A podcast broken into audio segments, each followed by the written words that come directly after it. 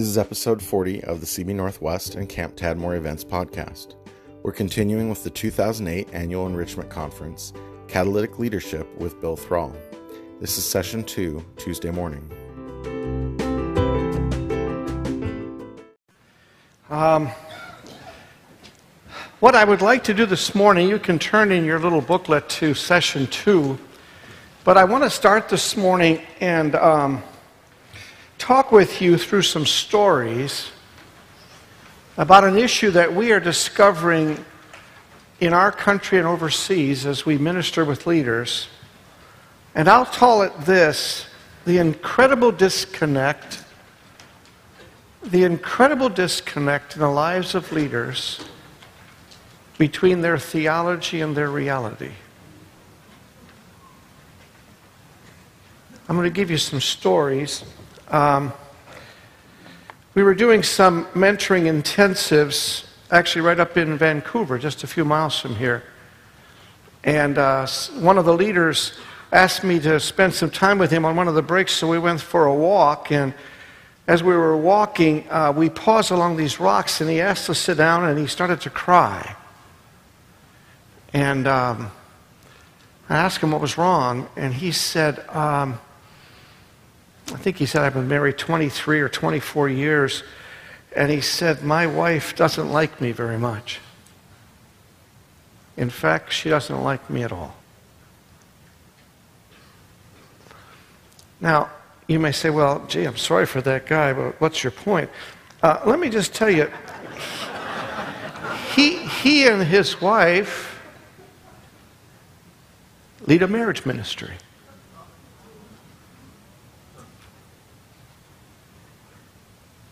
Tell you another story. We were overseas uh, doing some training with a large mission, and uh, after one of the sessions, a young woman around about 30 years old was sobbing. She wasn't just weeping, she was sobbing. And she said, I, I just wish you would talk to my husband. She said, He really needs to talk to you. And I said, Well, why isn't he here? Because he doesn't want to talk to you. uh, and I said, Well, why don't we see if we can find him and let's talk to him? And she said, Well, he's really embarrassed. He doesn't want you to know what, what he needs to talk to you about. And she blurted out. She said, I have repeatedly discovered on our computer that he has access to pornography, and it's all homosexual pornography. And uh, we met with him. And I tell you that story because this young couple was the couple that was training all the new missionaries for service overseas. Huh. One more story. we were doing some leadership training at this large Christian organization, and one of the leaders asked to meet with me, and he he said to me, "I'm um, working uh, in our care ministry, um, helping our leaders uh, as they go through life issues." But he said, "I, I just had to tell somebody that uh, recently." He said, "I." I spent three weeks in a rehab center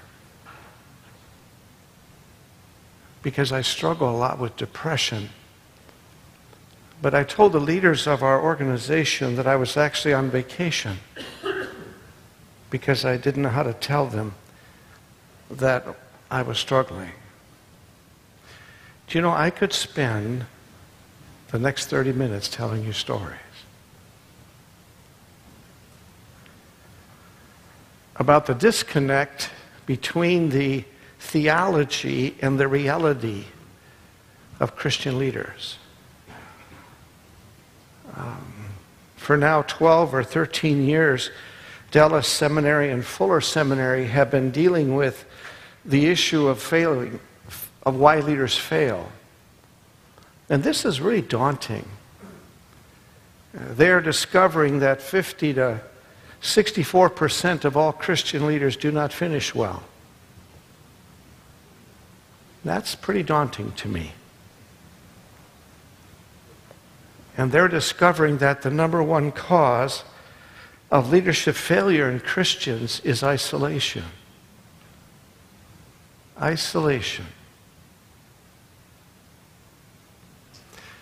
When I uh, have an opportunity, as I do this time, to share with you about God's grace, I, I want to remind us that grace is always relational. It is always relational. Grace is not a theological truism, it is a relational reality. And if we don't know how to teach God's grace, we will never experience in relationship God's love.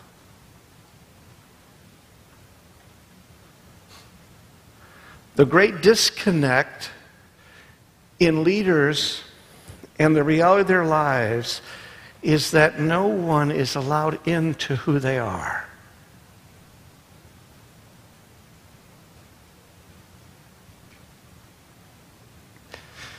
I'm encouraged as you are when I see your young leaders up here. I'm encouraged as you are. And I would say to you, um, figure out something. One of the greatest gifts you can give to these young leaders is to teach them to hide nothing. One of the greatest gifts you can give to a developing leader is to teach them to hide nothing. Because in isolation, whatever I am hiding will eventually define me. That's daunting to know that. So, as we look at this little outline and the time we have for it this morning, I want to talk with us this morning about this reality of our character and our capacity. I'm going to quickly go through the outline and pause at areas that I'd like to emphasize in the time we have.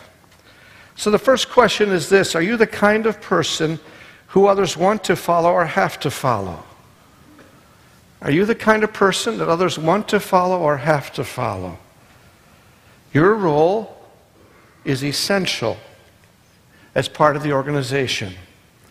But the ultimate influence of your life will come more from who you are than even what you do. The greatest influence of your life will come out of who you are. I appreciate your camp ministry. Um, part of our ministry life for Grace and me is we ran a Bible camp. And when we were part of Open Door Fellowship, and it was called Arizona Bible Camp, and and in those days, I was the everything. I the speaker and the director, and I kind of did those kind of things. And, and I was also the watch guard. And I had this unique rock that I sat up up at camp where I could see the boys, girls, and the do- girls' dorms from the same position. And so I would sit there after the evening service till about midnight. And then uh, usually that was late enough. But one night I was sitting there, it was Thursday night, I remember it, at the end, toward the end of a busy week, and just a little before 12 o'clock, sure enough, two guys are coming out of the girls' cabin. I'm out of the guys' cabin, excuse me. And I thought they were moving down toward the girls' cabins, and so I went, oh gosh, guys, not tonight, I'm dead tired. But they didn't move toward, they started to come toward me. They knew where I was. And I looked, it was two of my teenage leaders. And I went, oh man, not Al and Tim. What are you guys wanting? So they come down and they said, Bill, we just got to talk to you.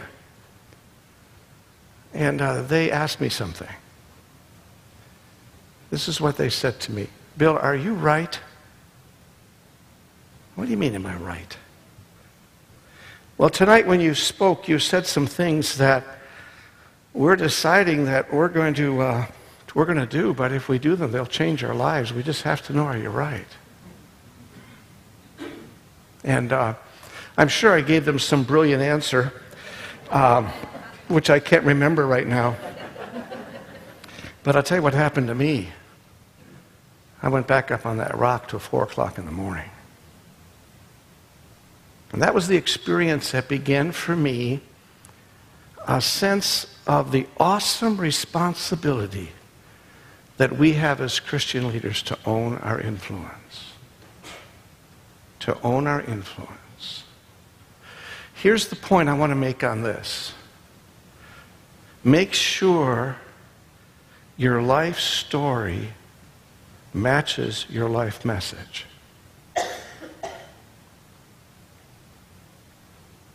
Because the influence of your life will come out of your story, not your message.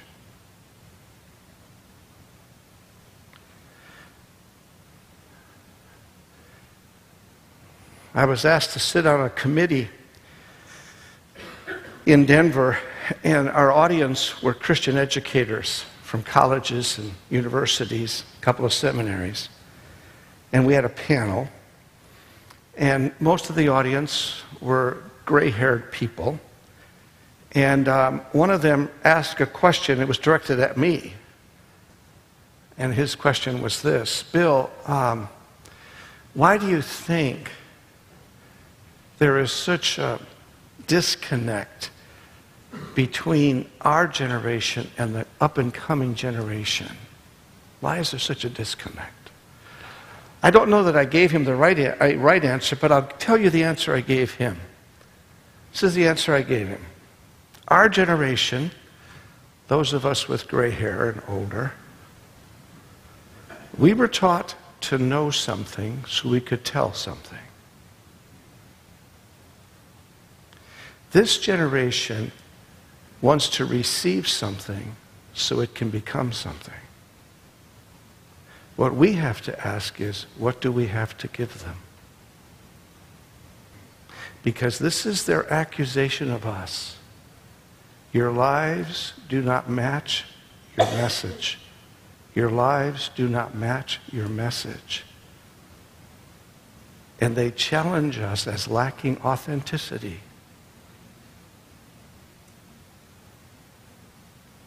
They want to know our stories.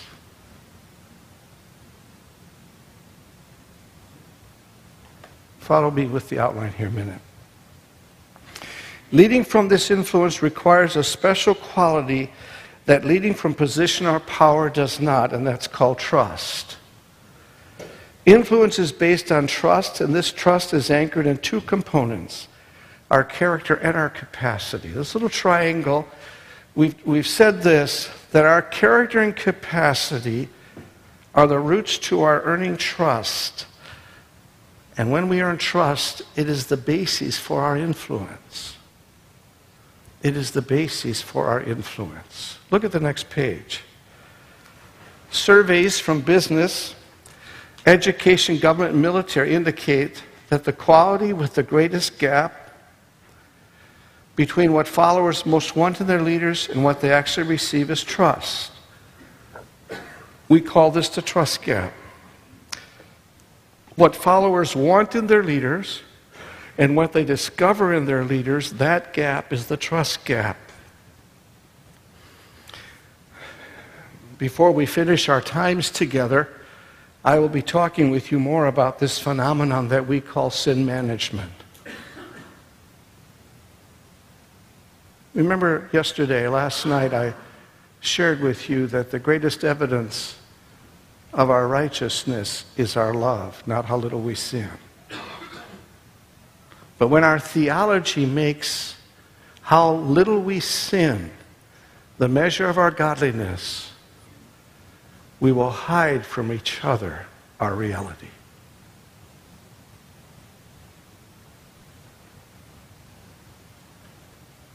and that makes us inauthentic. And boy, do we have to work on this.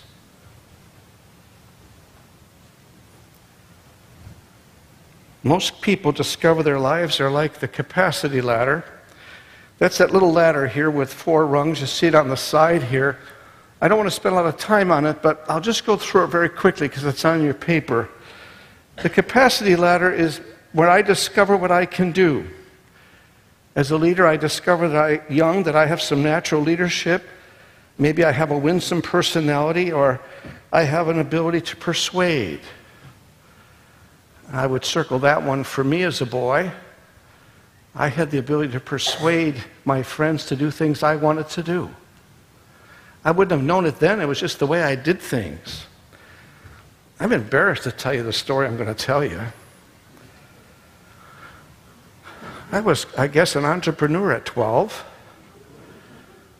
I had a paper route. And I persuaded the two boys who has paper routes next to me to sell me their paper routes. And then I persuaded them to work for me.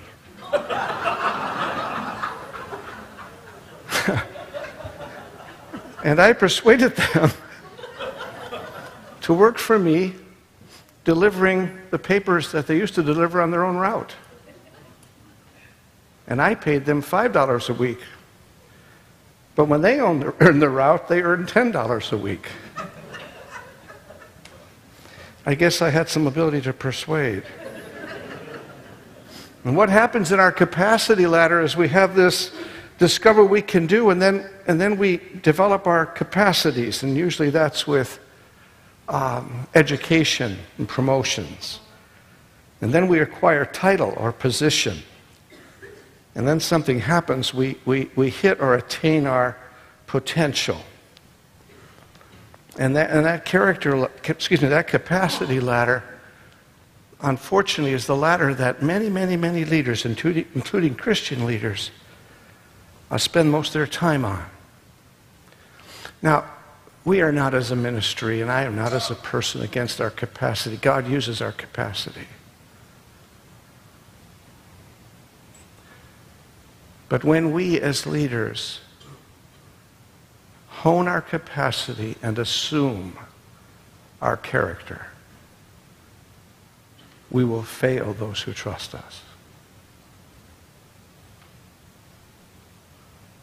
So look at this it says at the top of the capacity ladder are stressors and strains one never experiences at the bottom. For instance, we have the pressure of success.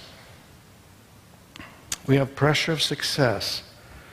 We have the temptation of privilege.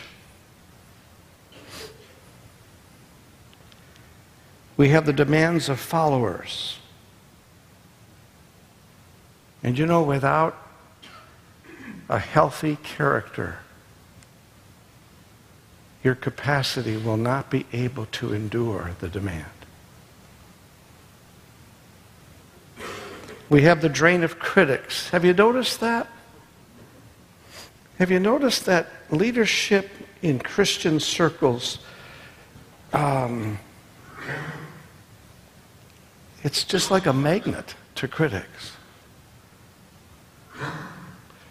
But something that helps me is to understand criticism a bit. So let me just give this to you. Criticism is always a greater commentary of the critic than it is the one being criticized.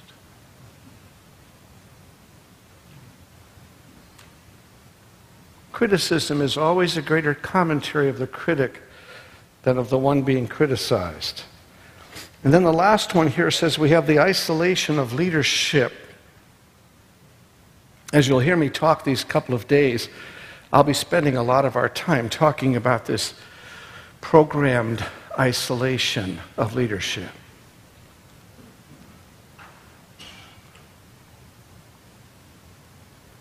I know we don't mean it, but they're just my words.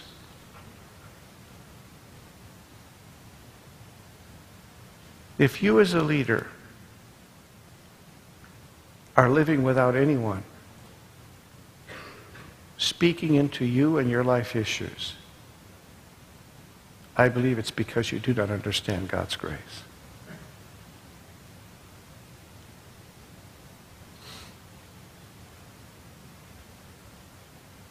God has intentionally given us to each other. He intentionally wants our love to be the evidence of His grace that is in us. It says these capacity rungs are important to personal development, but when characters assume it leads to disintegration, disintegration of the ladders of life. Nothing hides disintegration like success for a season. What does disintegration mean? That means that my character and capacity are not balanced. My character is assumed. And I function mostly out of my skill set because I myself, as a leader, actually fear my own person. Well, those are some unhealthy words. And so let me just give you these things. A disintegrated life results in relational struggles. A disintegrated life results in relationship relational struggles. We have to live, I think, with a different mindset, a different heart set. We as leaders have got to learn these words. I need you. I need you.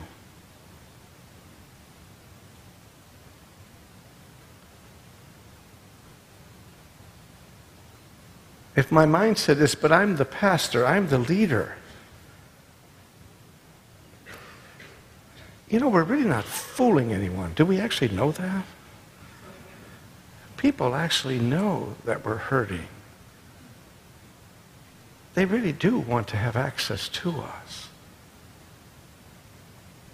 Look at the next line. We, have, we experience emotional immaturity. Emotional immaturity is a phenomenon that takes place when unresolved wounding is still a part of who I am. Do you know that you will actually stop maturing at the point of unresolved wounding. You'll just get older, but you won't continue to mature. Let me give you a couple of insights that help me and maybe some others deal with this phenomenon. You can tell a leader is emotionally mature because in a crisis, they will lose their objectivity and become the issue. You can tell when a leader is emotionally mature because in a crisis, they will lose their objectivity.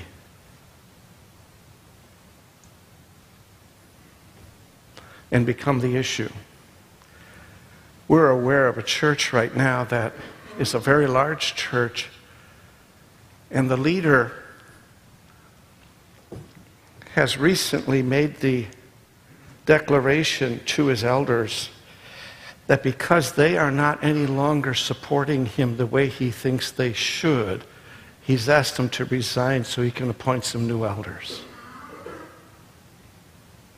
See, that's an act of emotional maturity. Because one of the demands of emotional maturity in a leader is loyalty.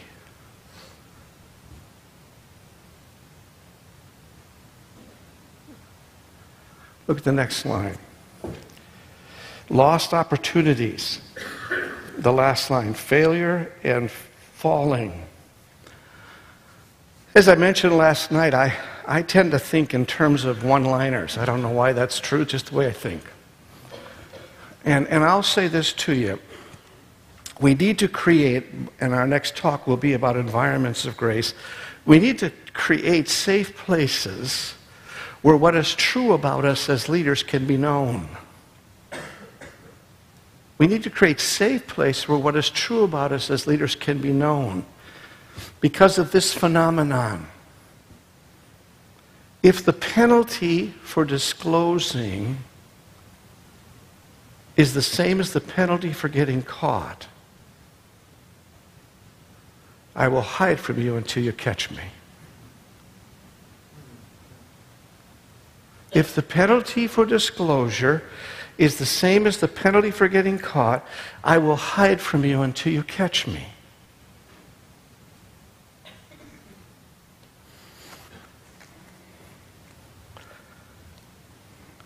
I was asked to do some introductory training for a very large organization.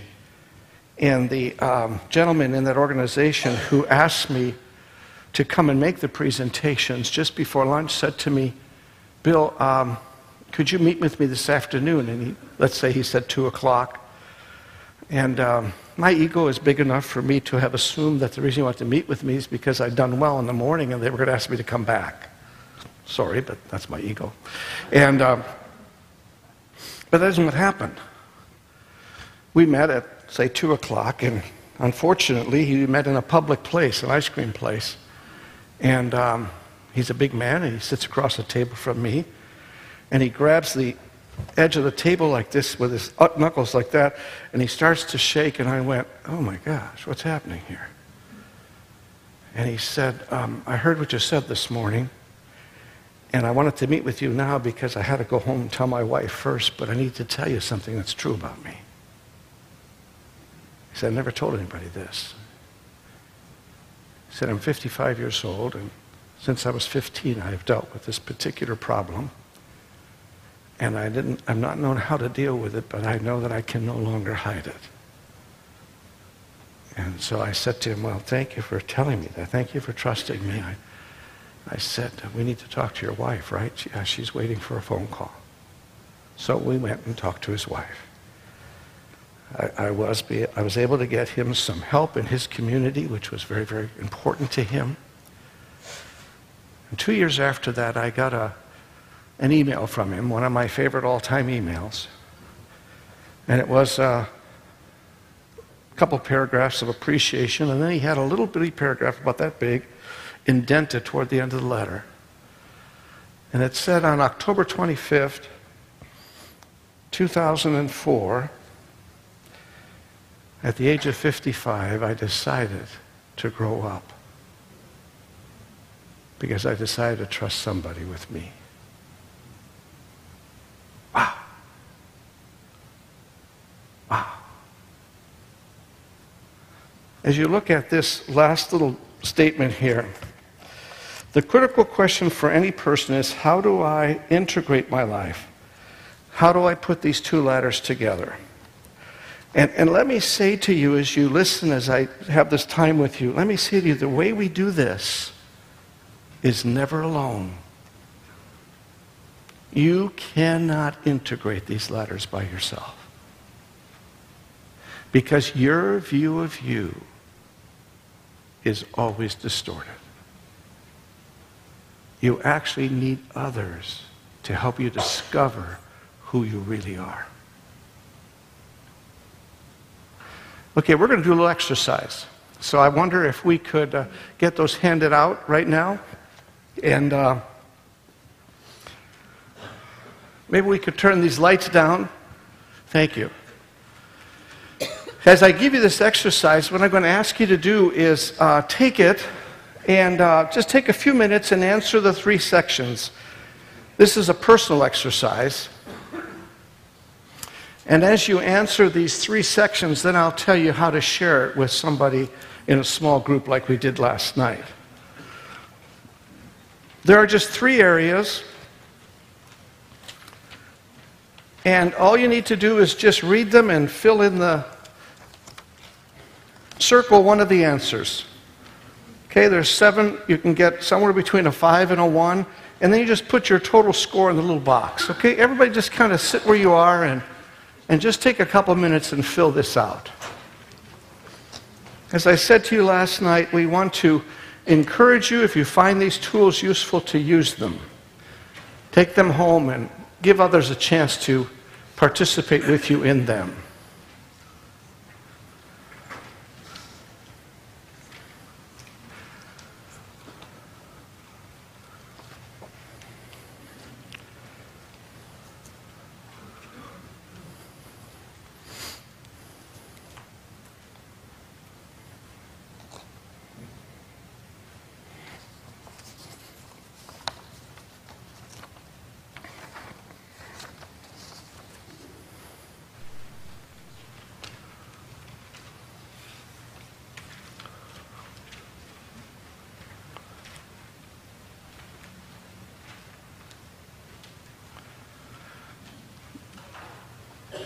You don't need to answer the questions yet. Just want to fill out the little charts, okay? Everybody finished?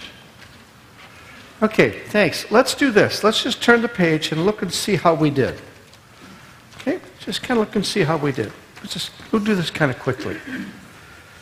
If in any of those areas you scored 29 to 35, you feel very accepted in this relationship. Don't be embarrassed if you didn't, it's just a little sheet. 22 to 28, you feel accepted in this relationship, but sometimes you waffle. You have more good days than bad days. Most of the time, you have enough confidence to overcome your occasional doubts about yourself.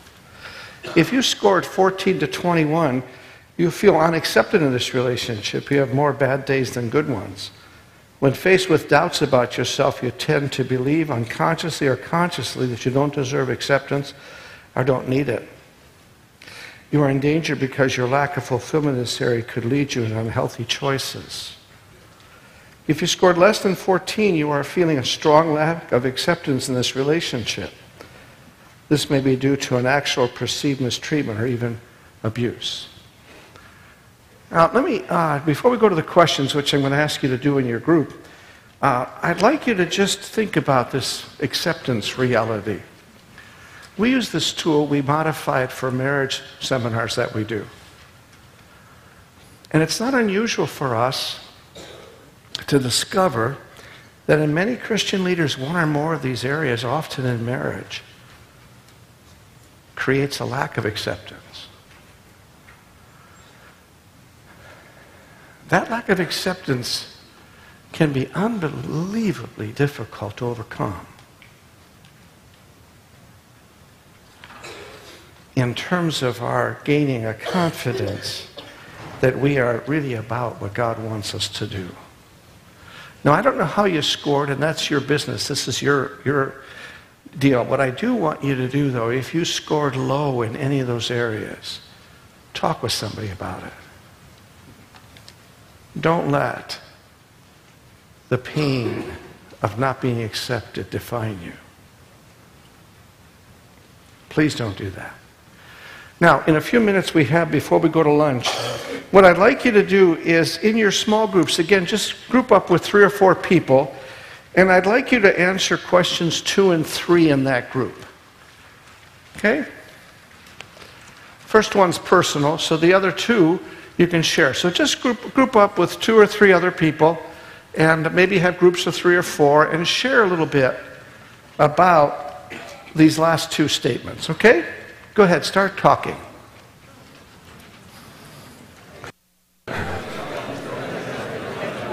In the next couple minutes, try to, try to concentrate on processing question number three on page 31. We only have a couple minutes. In the next couple of minutes, try to concentrate on question three on page 31. Okay?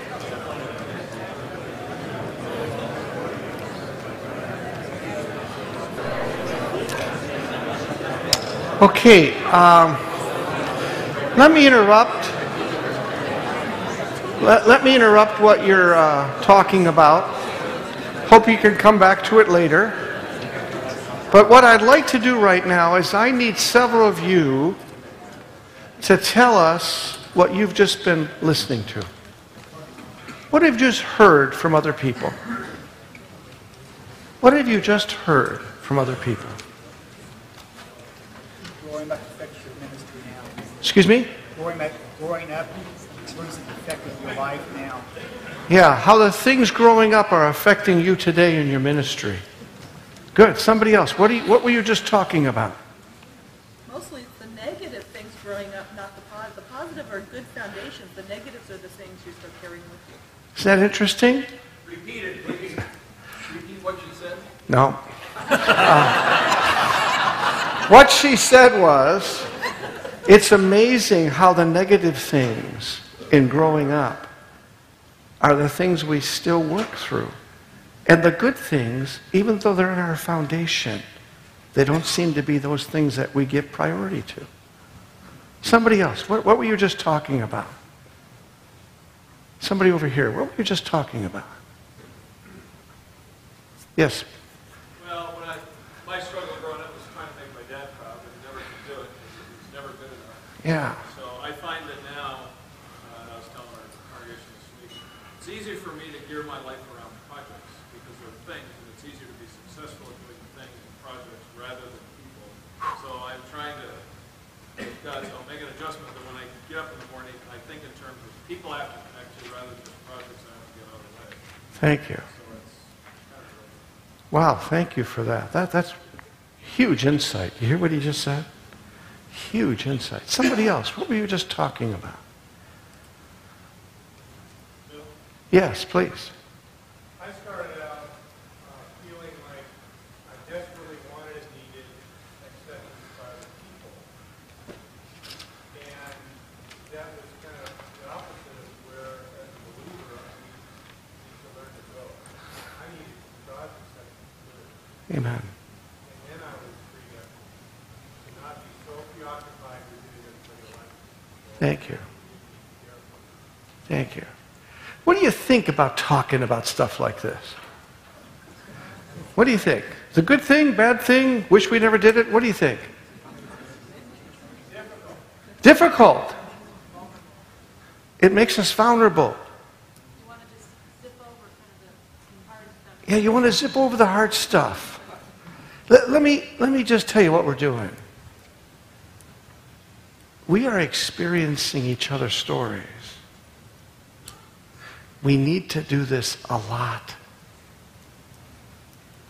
In one of our training, a woman near the front, sitting where this lady is, she started to weep as she raised her hand.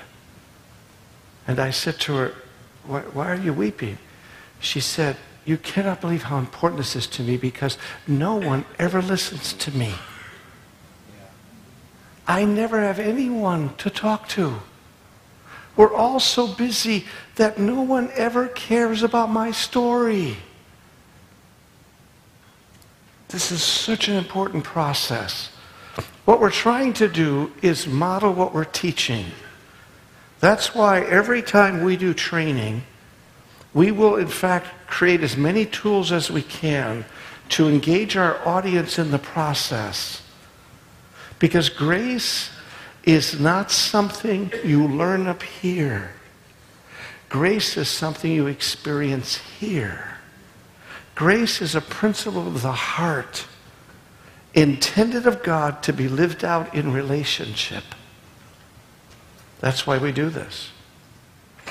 Let me pray with you this morning. Father, thank you for um, just our being able to do this.